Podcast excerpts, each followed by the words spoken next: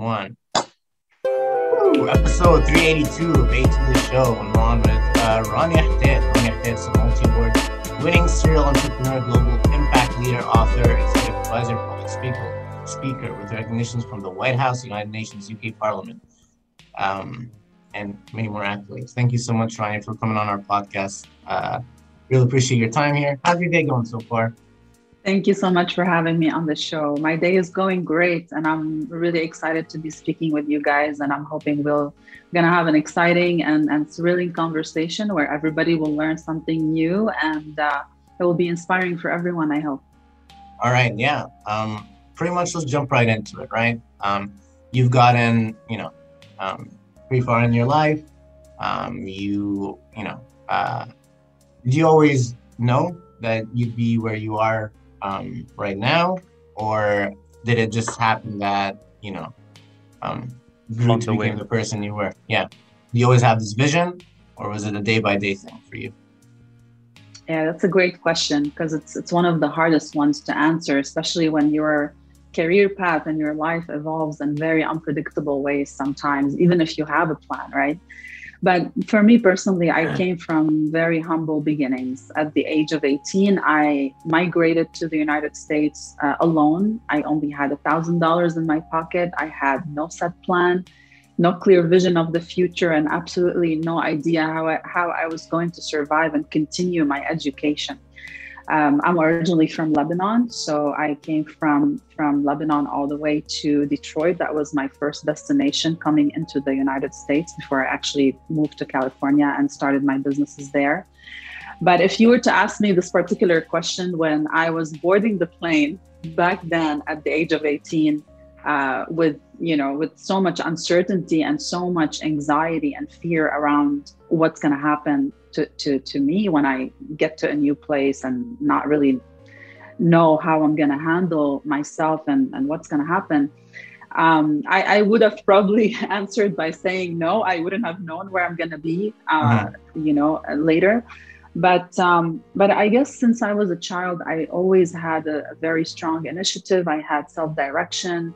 Uh, I had a sense of my own identity and my potential, and and I always always had my own philosophies and perspectives about life. So I knew I had big dreams, I had big ambitions, and most importantly, um, I always knew that I can reach what I set my mind to and achieve what I work hard for.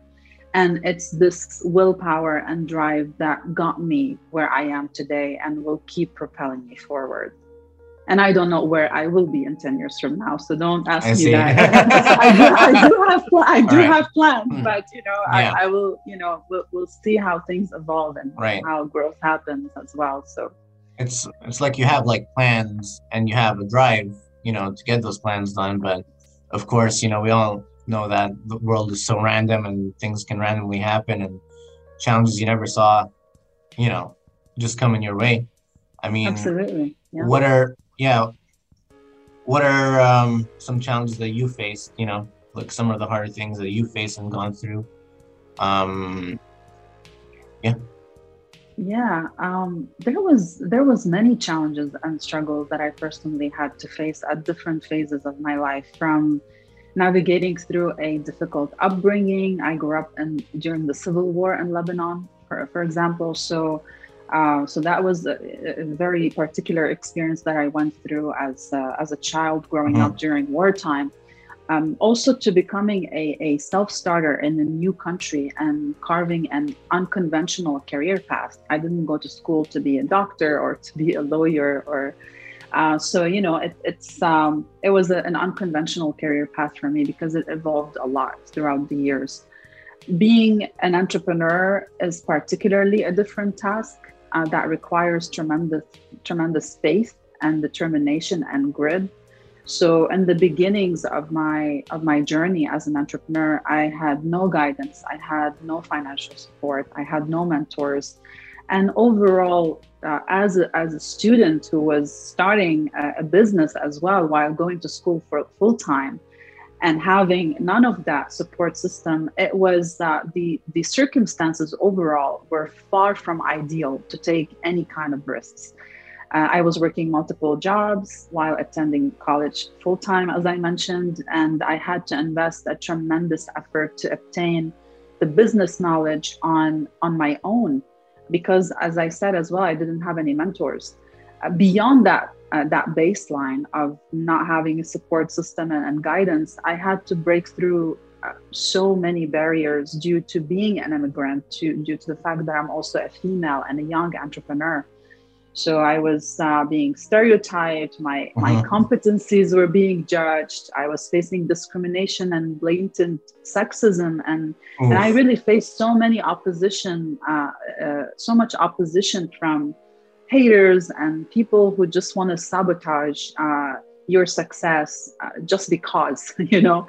Um, so so there so there was right. many difficult really experiences along the way, but but you know there's there's always um, there's always uh, a way to overcome struggles right like you have to have the right mindset and the right um, the the right um, not just the right mindset but to have a fighting spirit like where you are you are willing you, you have the willpower to overcome Grit. right exactly mm-hmm. and um, how were you able to acquire this business knowledge with all of this adversity you had in front of you um, like if you can give us some insight on sure. how you attained it uh, mainly honestly i was looking at startup entrepreneurs um, what they were doing how were they, they were going about things. I was reading so much content. I was learning from business books. I would just put my hands on on any kind of content that would give me some kind of a head start on what to do what i need to learn in terms of setting up a business uh, what are the legal uh, uh, types of information that I need to acquire in order to set up an, a structure and a, and a, business that I can start to run, what I need to do in terms of handling uh, things like HR and hiring people and, uh, and intellectual property issues. And so it's really just putting your hands on the knowledge and researching and and the knowledge is there. It's just a matter of you having the curiosity and having the the mm-hmm. drive and and again like the the willpower i want to know so i'm going to go and seek out that knowledge because the knowledge is there the experiences are there there are so many successful people out in the world who've been there and done that and you can learn from uh, other people and you can learn from textbooks and you can learn from lectures so um, so it's really again a matter of you putting in the time and effort to seek out the knowledge that can help you grow and on your past and achieve what you want to achieve especially when it comes to business knowledge we're in school we don't get taught anything about business you grow up and i'm sure you can relate to this experience as well you go through all the way through high school and up until then you really don't have any knowledge about finances about mm-hmm. taxes mm-hmm. about about entrepreneurship about leadership uh, about financial independence you have no idea about any of those concepts and you are barely struggling to decide what you want to go to school for and what, what kind of degree you want to get. So I don't think we are well equipped in terms of the education we have now in order to thrive and maneuver and and and really um, find our ways and, and the most efficient uh, uh, ways possible in this new economy. So, um, so again, like I encourage everyone to just seek out the knowledge, even if you're going to traditional school and you're getting the, the education you you are aiming to to receive. You have to also be able to seek out any other knowledge that you're not necessarily receiving throughout your um, traditional educational uh, path. That's very interesting.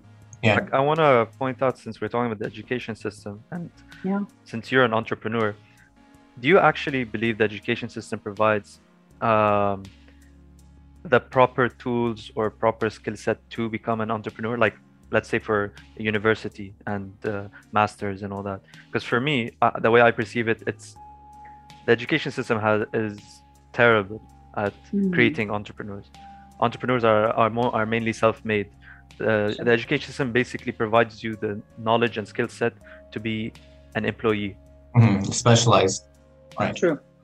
True. So yeah, what do you think about that? Yeah, I totally agree, and and I you know I've been through that as well. I mean, I was a bit luckier in terms of uh, the schools I went to had a little bit more of, of an understanding of entrepreneurship in a way. There was some business classes in college, but not everyone was going to because the the, the majority of the ideology is uh, that you need to get your degree, have a great portfolio as a designer, an architect, an engineer, and just you know get out there and get a good job at a at a notable or a well-known uh, corporation and you made it in life. So most people's most students aim was to really just get that job at that company that they dream of working for and there's nothing wrong with that. But the education for people who have more of an entrepreneurial streak is definitely lacking in the majority of schools. And even if you honestly even if you go to business school even if you go to business school it doesn't make you an entrepreneur you can acquire the business knowledge. And that's why you, when you look at the uh, majority of successful entrepreneurs, very few of them actually came from a business background, uh, from an educational standpoint. They didn't necessarily have MBAs or go to to, to business school. Right, they were right. actually people, yeah, they, they were people that have ideas and right. they're able to you know get the business skills through experience and expertise and through getting other people that have the formal business knowledge to execute on business strategies. But you don't have to have a business degree in order to be successful in business. You need to have the the entrepreneurial spirit, you need uh-huh. to have the ambition, you need to have the curiosity to learn, and you need to have really great ideas that you can actually build valuable businesses with and and grow uh, with as well. But education is definitely lacking on that front, and um, and like i said you you will have to at least up until now you still have to seek out the knowledge that you want to in terms of the passions that you have outside of the traditional curriculums that most schools offer. Yeah that's uh, very well put and uh, definitely like i think having drive and having curiosity are something that makes us you know uniquely human right um, and I want to pivot a little bit to talk about AI, since yeah. you know that's part of your expertise, and sure. um, your company's initiatives have you know really helped um, create social um, change. And I'm curious what you think the role of AI could be uh, in human rights and strengthening human rights. Yeah, that's a great question, honestly, and um, and I'm excited to talk about it because people do not really put the two together. They don't put uh, AI with humans in any way, let alone mm-hmm. with human rights. uh, but there are, uh, and I'm going to speak particularly from uh, from my work in the production and, and the supply chain manufacturing world. There are major human rights violations in the global production pipeline that are driven by capitalist greed lack of innovation on the technical front. And um, workers pay for that because they have to work more, getting paid less. And then you have the cap- capitalists trying to exploit workers in order to maximize their benefits. Based on the, uh, and I'm just going to give some statistics here because not many people understand how big of an issue that is when it comes to workers' rights. Um, based on uh, data from the United Nations um, and the International Labor Organization, there is an estimate of 40 million plus people that are in modern slavery. They are Oof. exploited both, yeah, both by the private sector and by state authorities there are 29 million uh, women and girls who are uh, being uh, disproportionately affected out of those 40 million. So the majority that are affected by exploitation are women and girls. Yeah. Mm-hmm. Um, there's also about 25 million people that are in forced labor, uh, such as domestic work, uh, agriculture, construction, mm-hmm. manufacturing, and mining. There's 16 million people who are in forced uh, sexual exploitation and one of four victims are children. So, worldwide, when we just look at child labor, there is about 218 million children between the age of five, yeah, between the age of five and 17 that are unemployment instead of being in schools. And out of which there are about 151, 52 million that are in child labor, almost half of them are children that are working in extremely dangerous, hazardous uh, work environments, being exposed to toxic fumes, to chemicals, to materials that can cause irreversible damage on, on their respiratory, reproductive, and neurological systems. So that's what the world of work looks like for yeah. the majority of people out there. Oof. When it comes to bringing in technology and how that can actually help to change the working conditions, and, and I'm so grateful we've been having, uh, we've had the, the privilege to be able to, to go into this field and help so many people when it comes to reducing exploitation of labor and bringing more equity in the workplace through technology. But uh, when it comes to automation, the, the way automation can impact the reduction of global exploitation, it happens in three major ways. First of all, it can save lives by removing uh, workers from conditions that threaten their health and safety. Number two, it can eliminate the incentive for companies to exploit low wage workers in local productions uh, and, and local production. And, and lastly, it could actually help to increase wages and create more jobs. And not only more jobs but safer and better uh, work environments. Um, so those are really the, the, the major things that i personally see. And, and we've seen it through practice through the work that right. we do on the ground with the companies that we work with and the organizations that we partner up with so, um, so as the entire production cycle becomes efficient due to implementation of AI and robotics mm-hmm. uh, and other exponential technologies, there will be higher levels of productivity that lead to lower prices on products, increase demand, and help companies generate more profits without having to lower uh, the wages of, of workers and exploit children and women in order to make the profit. Mm-hmm. Uh, so, so yeah, and also another thing, when you're really increasing production through uh, implementing automation technologies and AI, you're also creating more jobs because now the company is making more money. They theoretically can pay workers uh, better, uh, better salaries. They can provide safer and healthier work conditions.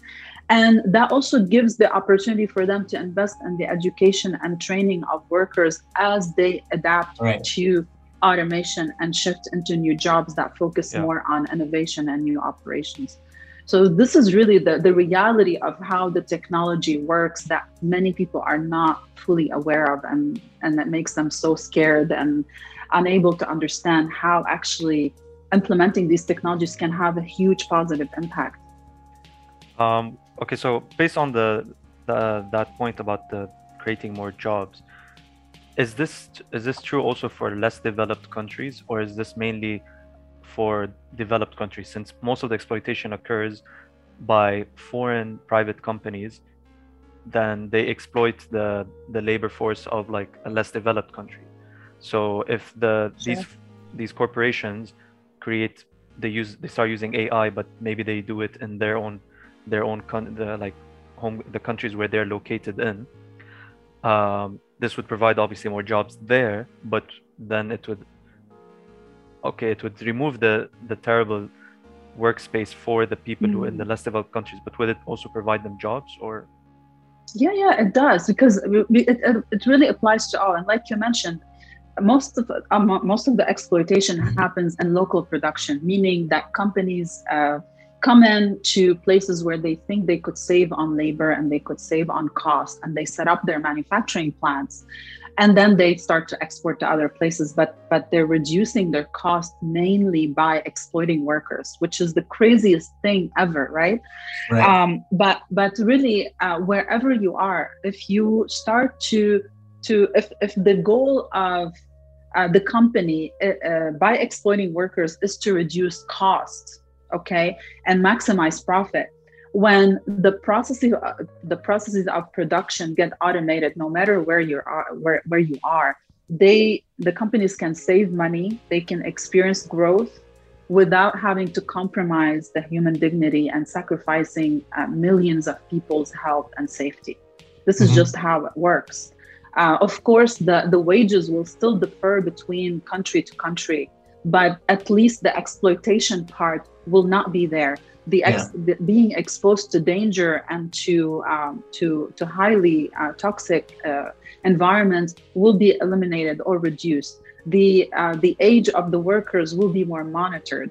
How the work environment is set up will also be more monitored and will be more uh, more legal and and set up to to uh, in respect to human rights. So um, so again like the impact is uh, is absolutely positive wherever you are. It doesn't matter. But since since the com- uh, since companies mainly go to other markets to um, uh, to, to set up production uh, shops and manufacturing plants the main reason is to really minimize the cost and maximize yeah. the profit. And they go about it normally by exploiting workers because they do uh, deploy uh, very old school and traditional ways of uh, of production as well. So yeah.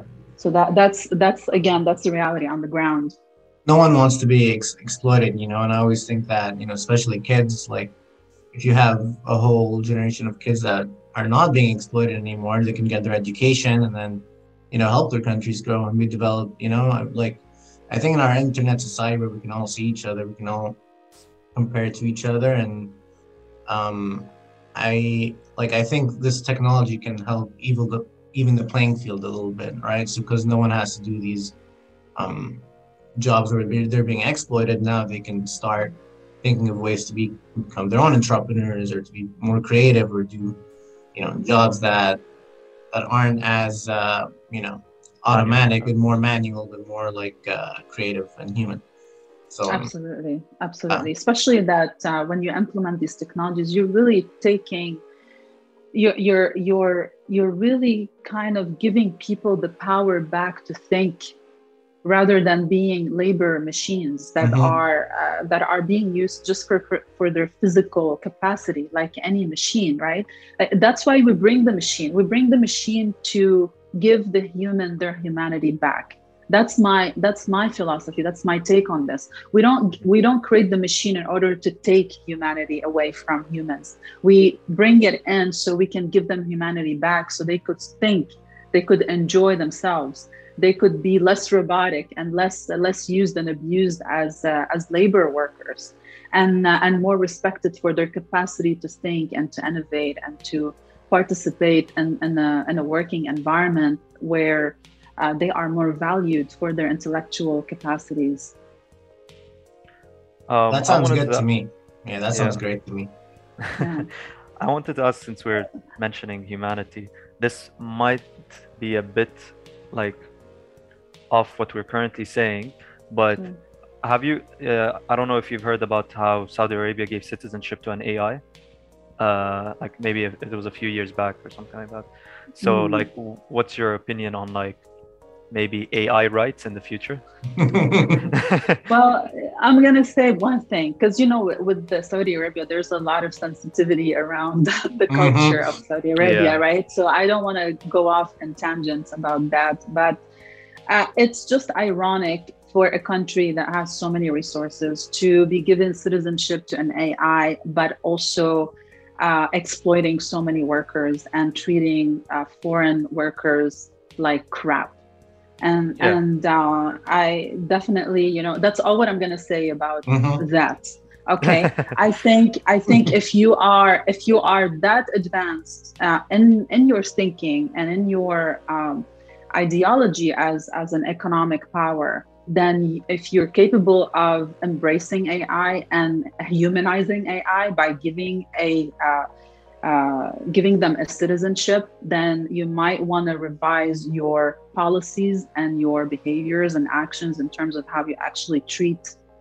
uh, humans that come into the country to, to work and they end up being uh, treated and much less than a human and, and uh, uh, being you know exploited in many different ways. So i hope that they could level the field in terms of how they are they are a huge economic power. They have so much capacity. They could lead the way in terms of setting the example when it comes to embracing technologies. I also would love to see them embracing, um, also uh, kind of bridging the gap there and showing up in the same way when it comes to human rights. Mm-hmm. Um, I agree. Yeah, definitely. They're they're hypocrites in this uh, in this perspective. Um, but I wanted to to uh, clarify my question. And I hope I, I don't talking... want to offend yes, no offending anyone. yes. no, no, no. It's, yes. I, I, speak about this in every place. I mean, we, we have so many initiatives when it comes to exploitation in different places. So, yeah. you know, it's just one one of one of the places that do suffer from that as well. So that's why I brought it up. No, but yeah, sure. go ahead. You you want you want. I wanted to clarify. Uh, what I meant was um, basically AI mm-hmm. rights in like mm-hmm. on the on the same level as human rights. You know. Mm-hmm. Yes. That's what I was talking. That's what I meant because obviously we still struggle to properly um, in uh, what's it called apply human rights in like in, around the world so where do you see like ai rights fitting into this and how can we actually because AI is is growing so rapidly, and maybe one day they might actually have like they might develop a conscience they might become sentient i don't know like i'm just like going a bit wild with it. It's a bit too futuristic i know. Mm-hmm. But is it possible? And is it something that we might see you know like ai and humans on the same level consciously speaking you know it is possible but um but i don't think i mean as long as we are the ones that are developing the technology we can the most we can do and reach is make it as intelligent as we are right mm-hmm. it's very hard to make something um, that's more intelligent than you it's just not logical it's not possible so yeah. it really depends on on how these developments go but um, I pers- I personally see that the the technology is developing in a way where there's so much uh, so much effort is being put into really making AI much more smarter and much more conscious and much more capable of uh, of making decisions and and operating like we operate as humans when it comes to consciousness. Um, I think we're still these these uh, these developments are still in the works but at the end of the day, the smartest AI will only be as smart as, as the smartest human who created it.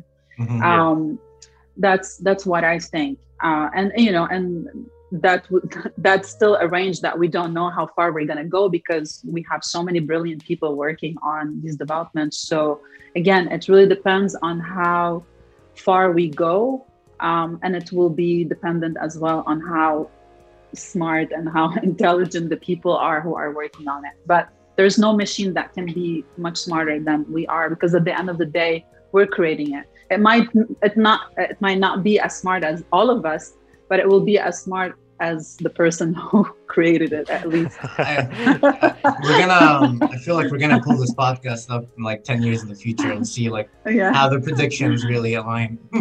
Maybe an AI exactly. would pull up this podcast and be like, "See, yeah, see? Yeah. you were wrong. it's like we, we have we're smarter than all of you now." um, I wanted uh, on the on the point of AI, uh, I want to know about um, so how what how is the role of human work going to change? Right, we already have. Um, I saw a few weeks ago there was like this robot AI nurse, pretty much. That's you know a nurse, but AI. And we, you know, there are many um, AIs that are doing all these different jobs and roles. So what's left for um, us humans? How do you think? You know, we're just predicting. From you, know, you understand this, so what do you think the roles of humans and the new jobs that are going to come out of this? Sure in, to, to be very accurate about mm-hmm. automation because a lot of people think uh, they're still kind of caught up in this bubble that uh, there's so many statistics out there about automation taking away jobs and, and all that. So um, in reality to be more accurate automation has already started to create new roles and new jobs. Uh, there are at least right now 10 future jobs already in the market right here right now um, and some of these uh, some of these jobs, excuse me, uh, are not very uh, common to to most people because they are emergent, and not a lot of people are aware that they do have so much potential to ride the wave and and really thrive in the new economy and and look at new jobs because everybody's still looking at the jobs that they are familiar with but they're mm-hmm. not looking at the new roles that are emerging due to the to the fast growing uh, technologies and innovation when it comes to automation and ai uh, like I mentioned, there are 10 future jobs right here, right now, uh, that not everybody's going to school to study or, or are aware that they exist. Some of these jobs are automation economists, mm-hmm. AI, train, AI, uh, AI trainer, a business pro- a process automation programmer, chatbot uh, copywriter, machine learning engineer. Uh, there's a chief listening officer that people don't know what that is. Right. uh, there, there's a robot technician. There are tech eth- uh, ethicists there are so many other uh, and, and, many others that are still emerging so so that said there are many opportunities for employment in the new economy and uh, if we look at the data new data reveals that uh, there are 96 jobs across seven professional clusters that are fast emerging in tandem reflecting digital and human factors that are driving growth in the future of work uh, and all of these, they, they reflect the, the adoption of new technologies that's increasing, like increasing demand for new uh, green economy jobs. Uh, mm-hmm. roles at the forefront of uh, data and AI economy, as well as new roles in engineering, cloud, uh, cloud computing, product development. So the problem is that people with low educational attainment are going to be the most at risk yep. due to automation and and the, the rise of robotics in the in the workplace so education and training are critical problems to be solved to close the mm-hmm. skill gap by by developing the professional competences that are needed to fulfill these new roles the growth and the absolute scale of these opportunities will really be uh, determined by the choices and the investments that are made by companies, by educational uh, institutions and by go- governments as well.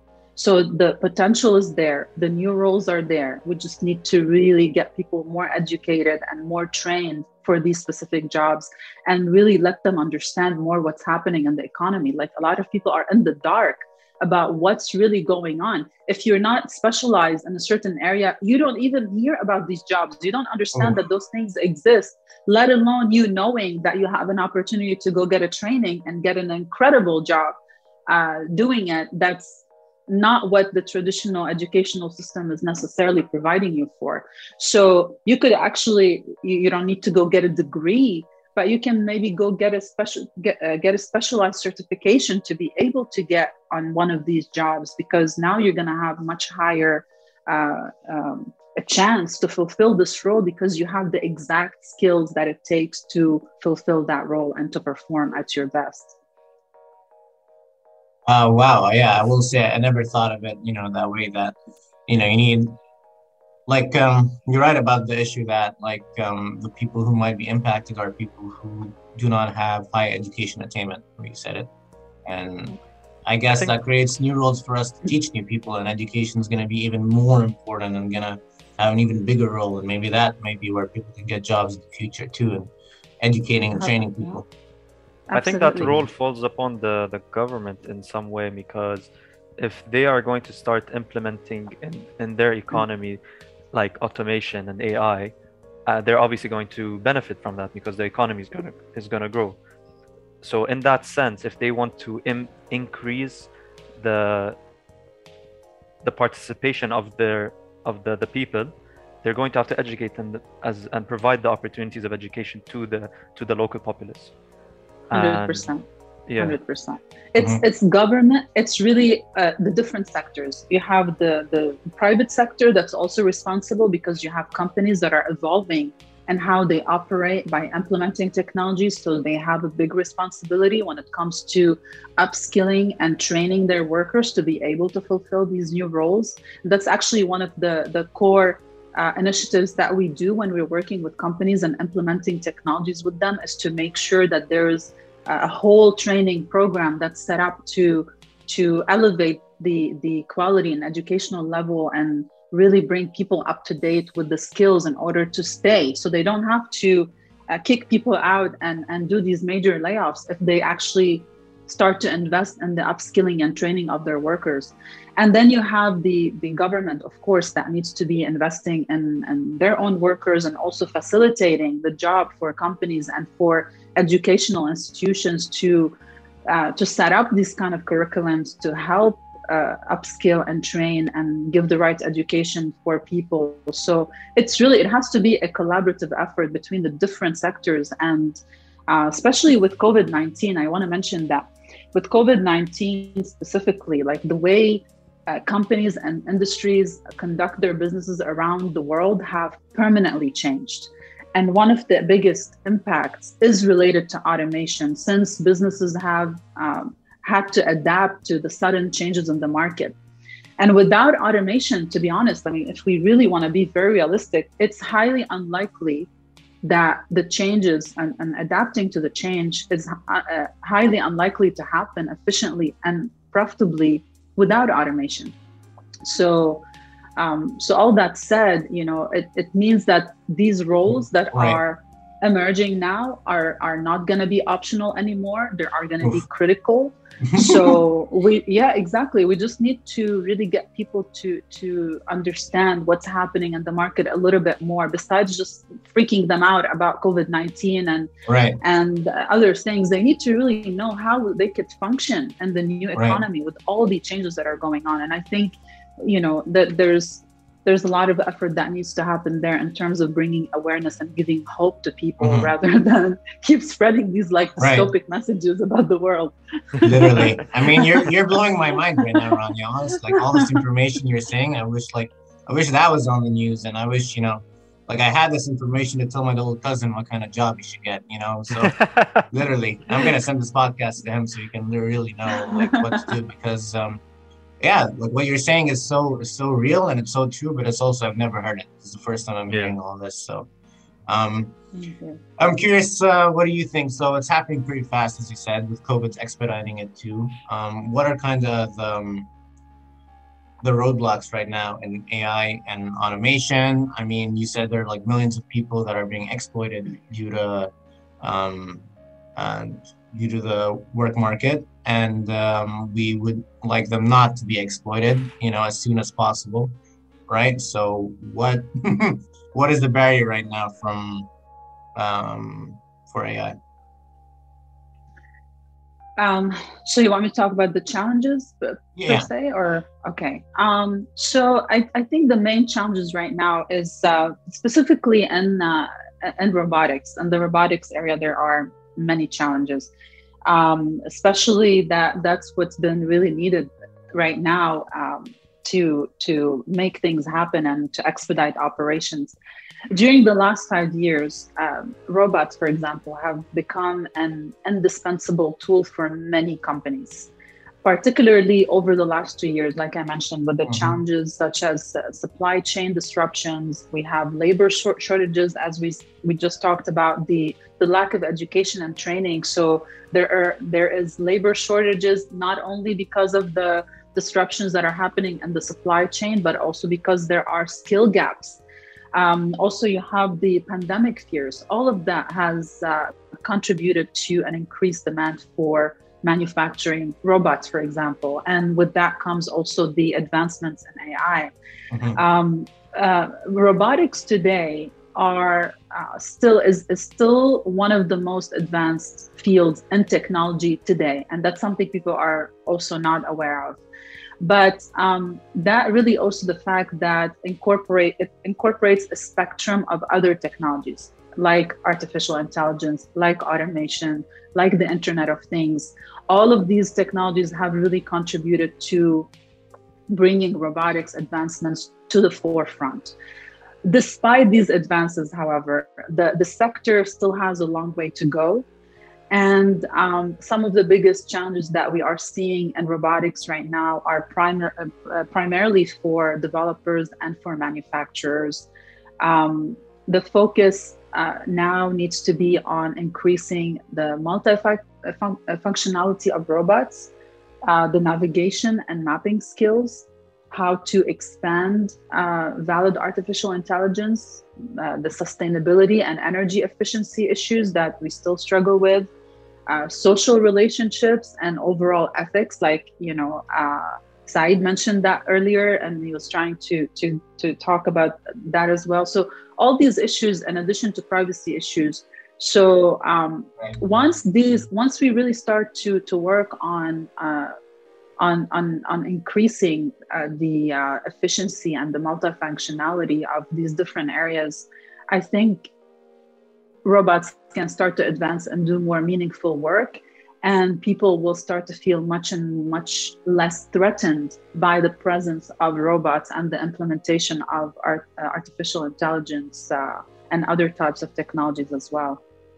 Yeah, I think the main thing that uh, drives people to be, be against AI is the fear of the unknown. They don't know what they don't know what AI is, what it can do. All the, the, main picture that is portrayed to them is the things they see on TV or in movies. And uh, yeah. So, for example, like Terminator and stuff like that. I mean, when yeah, are, when you there are so many myths. Yeah. Exactly. So These are myths. also yeah. so many myths. Exactly. And but for me, when I was doing my research on AI, uh, one of the things that popped out for me is the the possibility of having a universal basic income.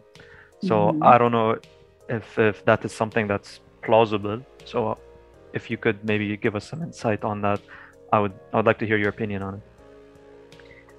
Well, it's a very controversial topic, obviously, when it comes yeah. to that. But but you know, I, I'm gonna just I don't want to get into the politics of it all so much. But mm-hmm. but what I would say is that um, everybody deserves to have at least the minimum uh, a, a, minimum wage that can help you to survive right uh, the problem now is that we have people that are struggling so much and they are they can barely pay the bill and they can barely keep up but they're working so much so it just doesn't make sense how much they're working compared to how much money they're making and how much they're struggling and a big part of that, I personally believe, is really to the nature of work.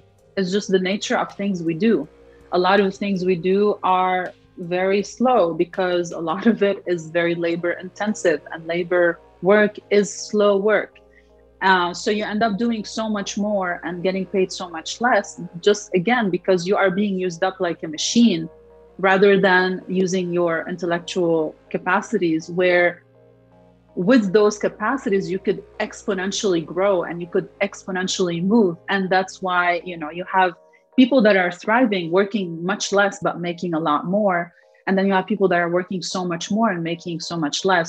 So i think at the end of the day it's really about kind of really changing the nature of work itself and and mm-hmm. what people need to focus on in terms of the type of work that they do in order to maximize the value um, of their time. Because you know like right now i mean nobody wants to be working 10 hours a day making less than you know nine dollars an hour or ten dollars right. an hour and in some countries people are making less than a dollar an hour mm-hmm. or some less yeah. than a dollar a day it's mm-hmm. absolutely mm-hmm. insane insane if you really look at the global economy and how the wages are distributed mm-hmm. i just think that technology can really give everyone a way to start um, becoming more efficient in terms of how they, they do work, but also it gives you new avenues in terms of entrepreneurship and, and business and, and bringing new ideas to the world and, and just existing in a different way than we've been conditioned to exist for so long.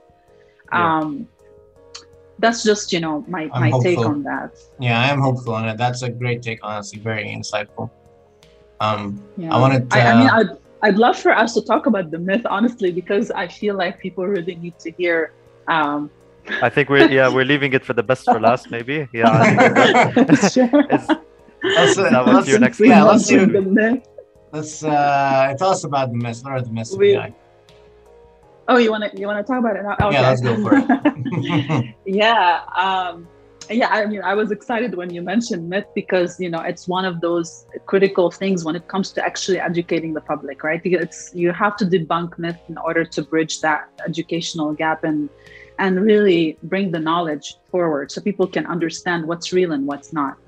Um, mm-hmm. Automation in, in, general is really prevalent across industries.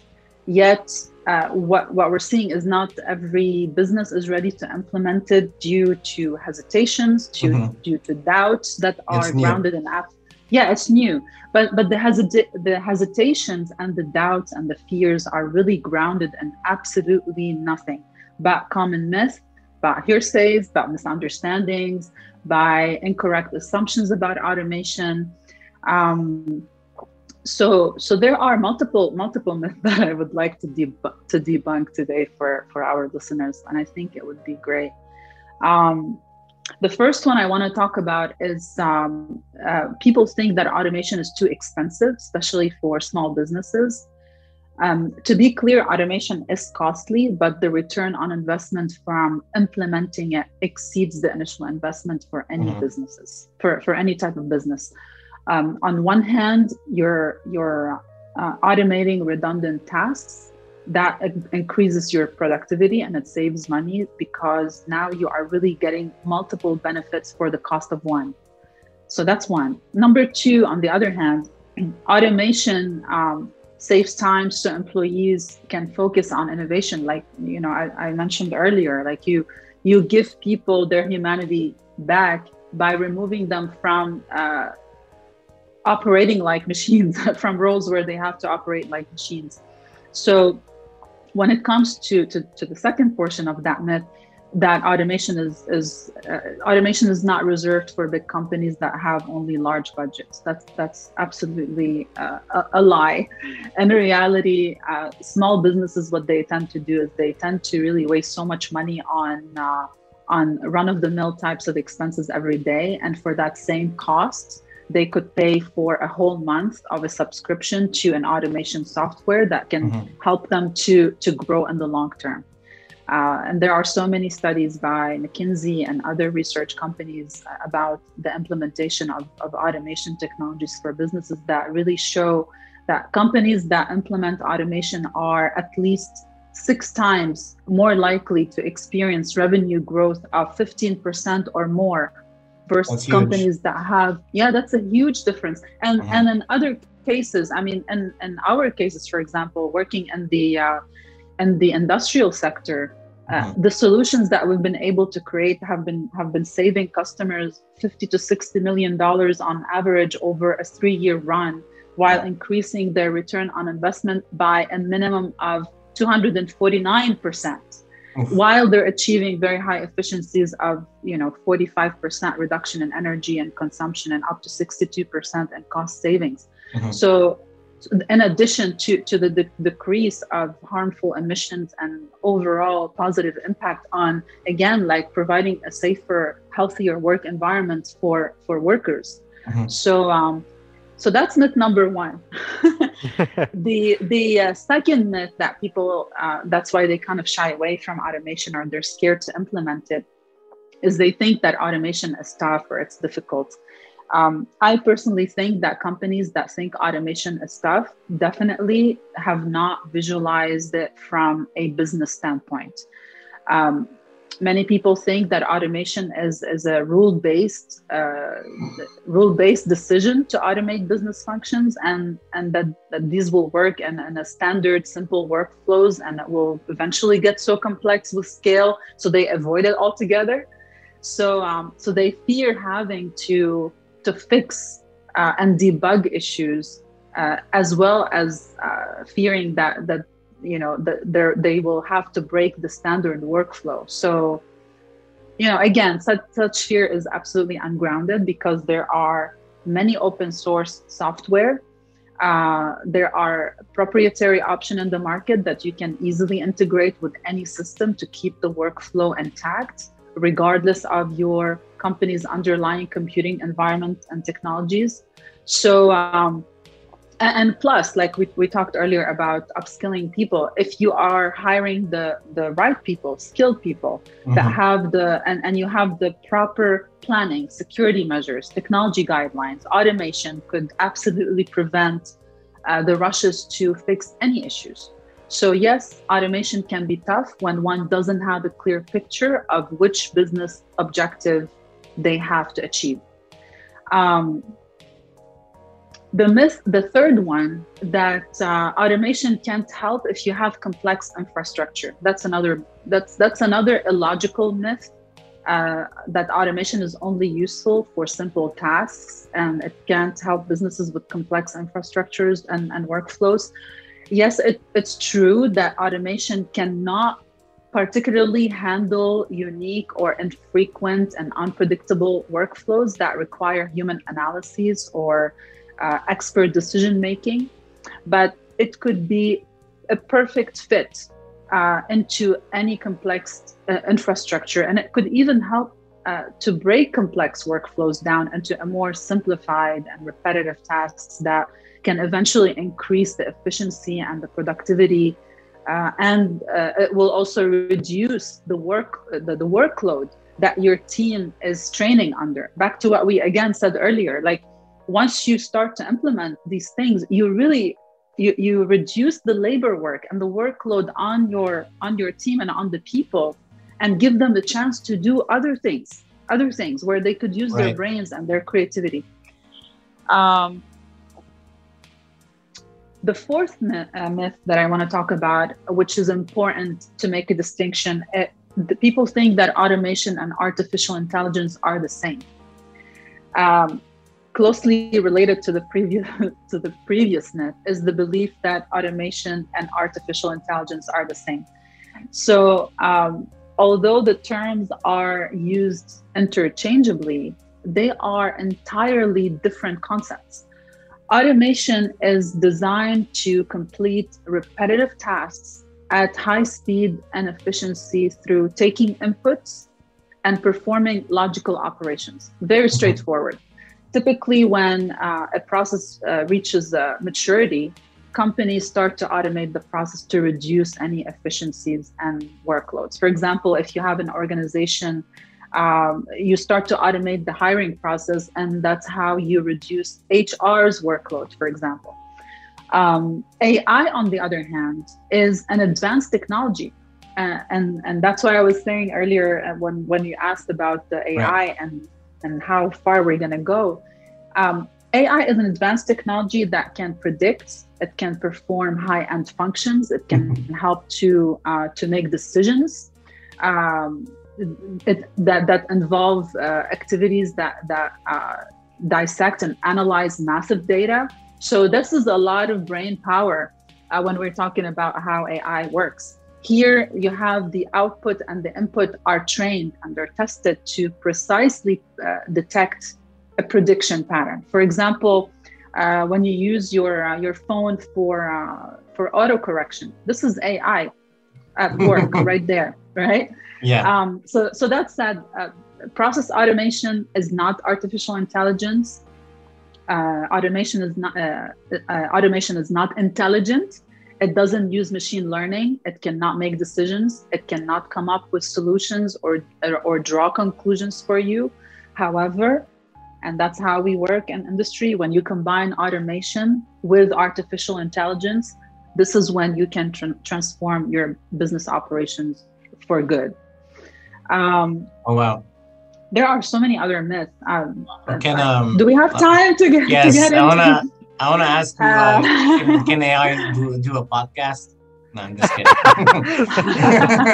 Maybe mean, one day. If you, if you set it up, if you set up your questions, like when you look at, uh, you know, the, the, the, robots that are set up, I don't know if you've seen the interview with uh, Will, Will Smith on a date with um, with the with the AI uh, enabled uh, robot. I don't know if you've seen that. I haven't where, seen that. You know, no. Yeah. Anyway, it look it funny. up. It's pretty fun. It's really yeah. funny. But uh, but if you start to program it in a way mm-hmm. where you teach it, you teach it, you you through machine learning, you can mm-hmm. teach it to make decisions, to to speak and to converse and to do all that, like Siri does. It's uh, it's trained. It's trained yep. to, to do that. So you know, maybe one day. You can, you can, you can lay back, you can lay back and chill and have uh, a, a, Siri like uh, host uh, your interviews. That's funny. Maybe one day. Um, we are kind of running out of time here, but I do want to ask you. There was a point I want to get to you about um, energy. Pretty much, uh, we're having a little bit of an energy crisis in the whole world right now. Um, and um, specifically our home country. specifically our uh, also specifically our home country, Lebanon, our beautiful Lebanon has no energy right now, and um, I'm curious to think what your thoughts are on like potential solutions, right? Because you need energy to power all this AI and automation or whatever. So how, um, what do you think some solutions could be? Sure.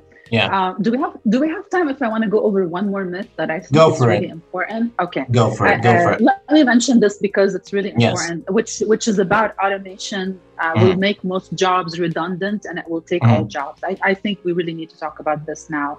Go for um, it um, this this would wouldn't be really much of an automation uh, myth list if we didn't include this this one, which is the biggest fear that robots will replace humans and automation will take all the jobs. That's why I think we really need to talk about it. Um, such fear is not new. It's been around for hundreds of years. It has emerged with every wave of mechanization and technological advancement throughout history.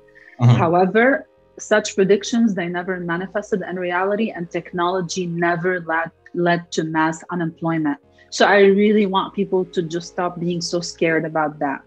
Automation can replace most repetitive tasks. Yes it doesn't mean that businesses will get rid of employees or that people will be jobless simply because humans will always always be required to keep technologies updated and to handle more complex tasks that require creativity, that require reasoning, that require innovation. And I mentioned about the 96 different types of jobs that are emerging out there. So you just we just need to educate more people on that.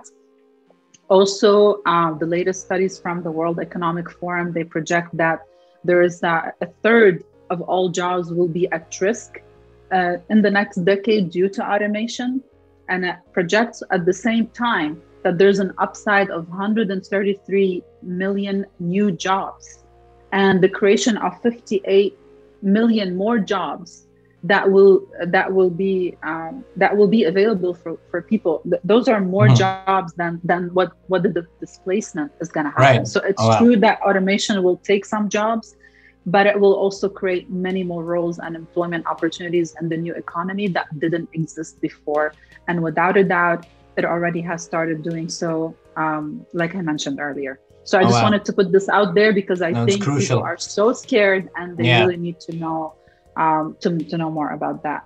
Right. Um, so to go back to you know what you mentioned about uh, about Lebanon, um, um, you know it's the energy crisis in, uh, in Lebanon. And, and since we're speaking to a global audience that doesn't necessarily know about all the details related to mm-hmm. Lebanon's economy or political climate, mm-hmm. the energy crisis has been ongoing for a decade. So, to put things in perspective for our listeners outside of Lebanon, today the country is facing one of the world's uh, worst financial crises since the 1850s. Since uh, since wow. 2019, there has been a dramatic devaluation of the Lebanese currency. There's a soaring inflation, and uh, as a result, right now we have about 82% of the of the total Lebanese population of 4 million people that are living in poverty. And out of that 82%, there are 34% that are living already in extreme poverty based on the latest uh, UN reports. Meanwhile, the fuel prices are have risen more than 10 times following the uh, progressive lifting of, of, fuel subsidies that happened last year without any alternative support for vulnerable people.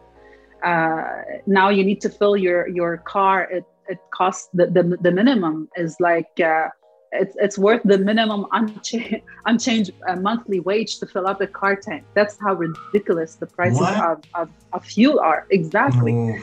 Um, the prices diesel used for heating has also spiked. More people are in dire need of, of energy sources to run heaters and private generators that supplement the, the government's poor electricity coverage.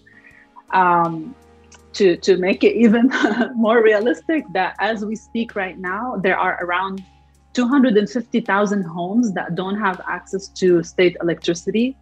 Regular power cuts are lasting about 22 to, to, to, uh, to 24 hours uh, a day in some areas. Not to forget that we have uh, the Syrian refugee crisis. Mm-hmm. We have the catastrophic uh, Beirut ports explosion that left thousands of families exposed due to the to the severe damages to their homes, and and not having necessarily the finances or uh, or the proper heating appliances to to live through the cold winter season that we're we're, we're just go- we've been going through recently. Um, so anyway like even even if we look at before the economic crash the the country's energy grid was in terrible shape.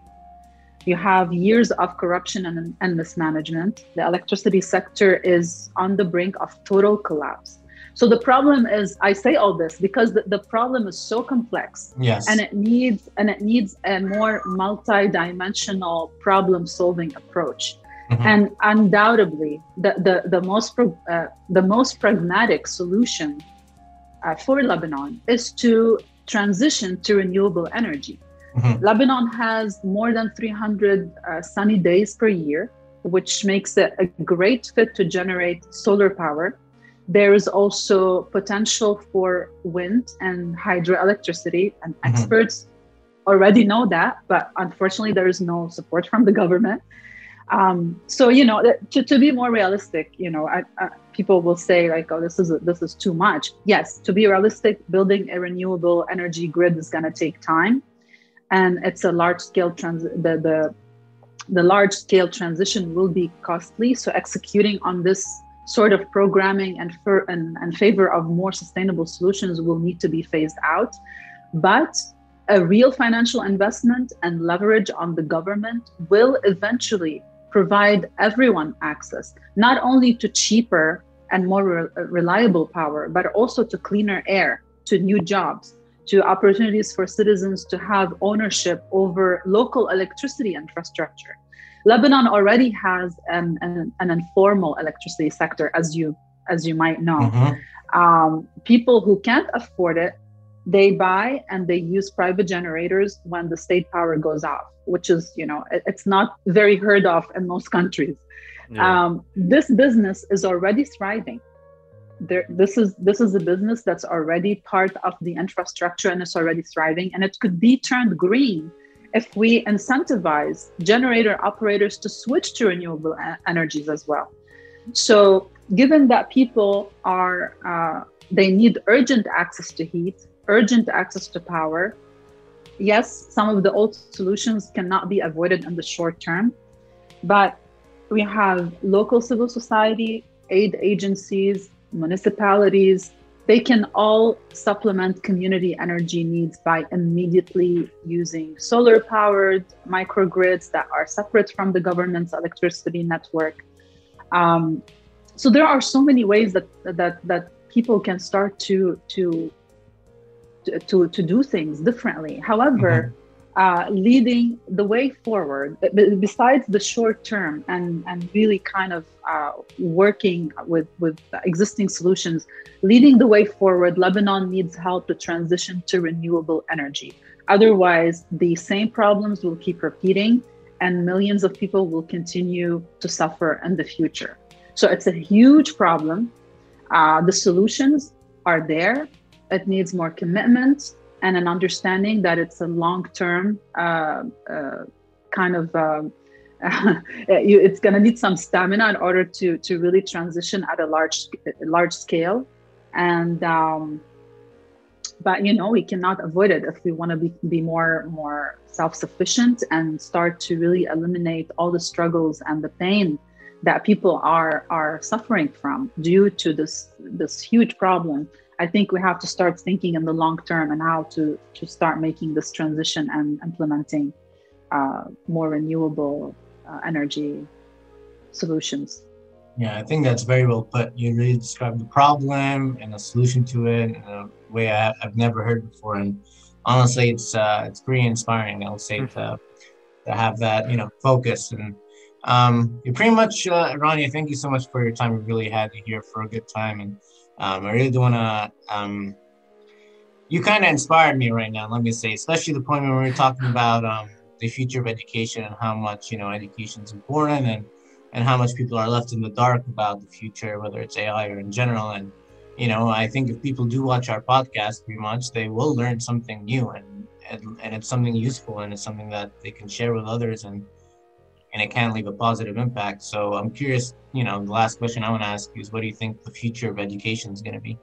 Um, uh, well, I mean, we've been talking about technology and advances in technology right. a lot. And I think that the advances of technology and its effects are disruptive in nature to all industries, and the education sector is no different.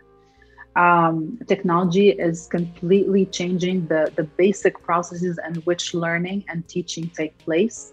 It's revolutionizing existing infrastructures, systems, institutions, and even uh, long-standing behavioral patterns and ingrained beliefs surrounding education. Um, I think that that technology is going to change education in, in profound ways. And some of the some of those uh, ways, number one, is really increasing accessibility. I think technology already has and will continue to break geographical barriers that uh, limited access to education in the past. Nowadays, you have uh, mm-hmm. most institutions or higher learning uh, are pro- uh, of higher learning are offering uh, some of their courses on uh, online basis. There are also universities that are thriving by offering all their courses and programs online. So anyone can access a desirable formal education online from anywhere, and access- accessibility will continue to increase into the future. The second way I think uh, education will change with technology is through increasing flexibility. I think that's incredibly valuable. Uh, with the rise of virtual learning and increased access to mm-hmm. online education, you don't have to be limited to certain physical locations, uh, nor you are forced to adhere to strict uh, schedules and timelines uh, timelines to study like we were right. used to in the in the traditional ways. Mm-hmm. Technology is really making it easy for anyone to learn from anywhere at their own pace, depending on, of course, the learner's ability. Um, so as long as you schedule uh, an amount of time and you're willing to devote to learning, uh, you're you're uh, willing to to devote time to learning and making the effort you have access and you have the flexibility. The third change is, uh, is another important factor, which is reducing costs for both education providers and learners. Um, using technology on both ends, the, the providers uh, can use technological applications uh, to, to, to provide the education, and that's, that's decreasing their cost uh, tremendously uh, in terms of how they operate also uh, for learners uh, it's leading drastic reductions in the costs that they have to incur while ex- accessing education. So cost reductions due to, to the use of uh, various technological applications will continue to benefit all stakeholders in the education sector. The um, fourth one uh, which I think is really interesting too, is really changing how teachers and learners interact. In the past, yeah in the past um, teachers they they solely relied on uh, actual meetings to deliver educational materials and interact with their students correct mm-hmm. um, nowadays and also moving into the future the the absolute dependence on physical meetings is gone technology technology is yeah it, it, it's i mean look at us now yeah, right. uh, So technology is really providing both the, both the teachers and the students a, a, means in which they can interact and remain in touch all the time uh, through applications and internet-based services, and this is absolutely great. Um, the fifth one, the, the fifth one, I think is also very interesting is is how we take tests when it comes to online tests and assessments uh, now you have the ability and the, the, the, to assess the performance of learners online without requiring requiring them to uh, necessarily attend assessment sessions physically, like we're also used mm-hmm. to. Right. So there's tremendous advantage in terms of flexibility, in terms of efficiency, in terms of impartiality of e-assessments for both sides as well. And, and students can accurately kind of uh, get a feel of their own performance while education institutions can accurately and efficiently assess their, their learners uh, using online assessment, which, which means they also save time and money and other resources.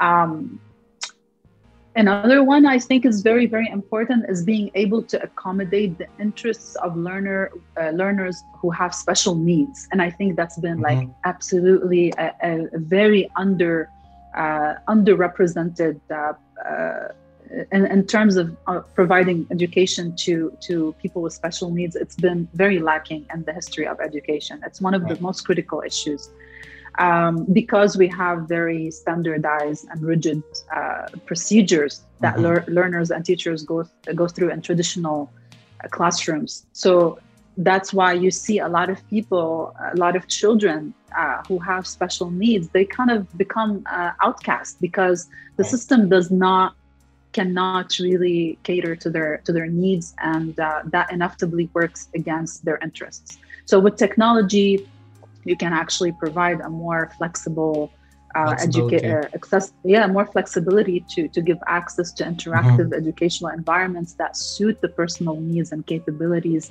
and even the challenges that le- learners with uh, various disabilities uh, face um, wow. another one is is uh, lifelong learning mm-hmm. so you know we talked about that very early in the conversation is that you have to seek out the knowledge and, and part of uh, technology, you know, can really enable that, especially in, in a technology-driven and technology-powered powered uh, world.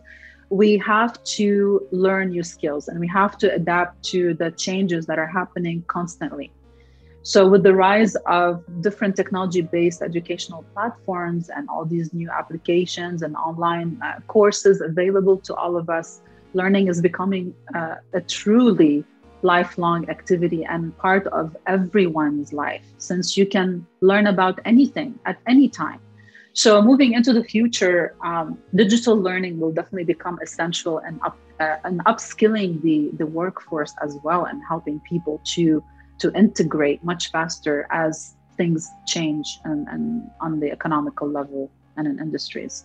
And, and there's so much more. I mean so you have much. the that's, so much everything's more. changing it sounds like right? everything is changing everything everything changing. is changing and you know like i think you know mm-hmm. one of the the the uh, you know most understated you know the uh, impact is really making learning fun again right like one of the one of the the main ways and yeah like you know like since when learning was fun before technology one of one of the the main ways in which technology is and will be changing education relates to the various forms in which learning content is now delivered mm-hmm. i think as a as a result of technology there are many forms of content uh, content that teachers can use to enhance the process of learning and teaching from the use of videos animations games. Uh, we have now VR and AR, and we're going into the metaverse. Nice. So as as a result, you know, yeah, like the the, the learning and teaching is gonna be it is now much more mm-hmm. fun and more meaningful than than the way it was in the past, and it will continue to become even much more fun with the with the with the metaverse bringing in a more full immersion uh, into a digital classroom environment where students can start to interact with the with the with the learning content in very different ways so you know that we're heading in, in a really interesting direction and i think right. it's a matter of adapting to the change uh, learning the tools and the skills mm-hmm. and taking advantage taking advantage of all these you know amazing um, uh, opportunities in which technology is making education better for mm-hmm. all of us and more accessible and flexible and uh, yeah. engaging for all of us. Very exciting, I'll say. It's very exciting, you know, the way education is going. And um, I'm so like, uh, you know, this podcast itself was so educational and I felt like so in the dark, but I feel like, you know, talking to you now, I feel like 10 years in the future, honestly. So everyone listening to this, um, I, you know, I hope uh, you learned something and took something out of it. I definitely did. And you know share with others especially younger people that you know can benefit from you know this kind of specific knowledge. And all of us right? We're all lifelong learners now as you say. Uh Rania, thank you so much for coming on the podcast. What an honor. Thank you. How cool is thank it you honestly? Yes um, really I, thank you. Your insight has been like it's providing us with so much knowledge right now. And this is something that should be in the education system you know this kind of information. People should learn about this. I agree. How mind-blowing all right, Ronnie, you got to go um, do some important work. I got to go edit this podcast. Saeed's got to go watch the Batman. Right? Yes, the new Batman movie. Got to watch it. Have fun. Have fun. All right, signing out. All right, see you later. Thank Great. you so much. See you later. Adios. It was such a pleasure. Thank you so much, Ali and Saeed. It was such a pleasure pleasure to be with you on the show. See you later. Adios. Thank you. Bye bye.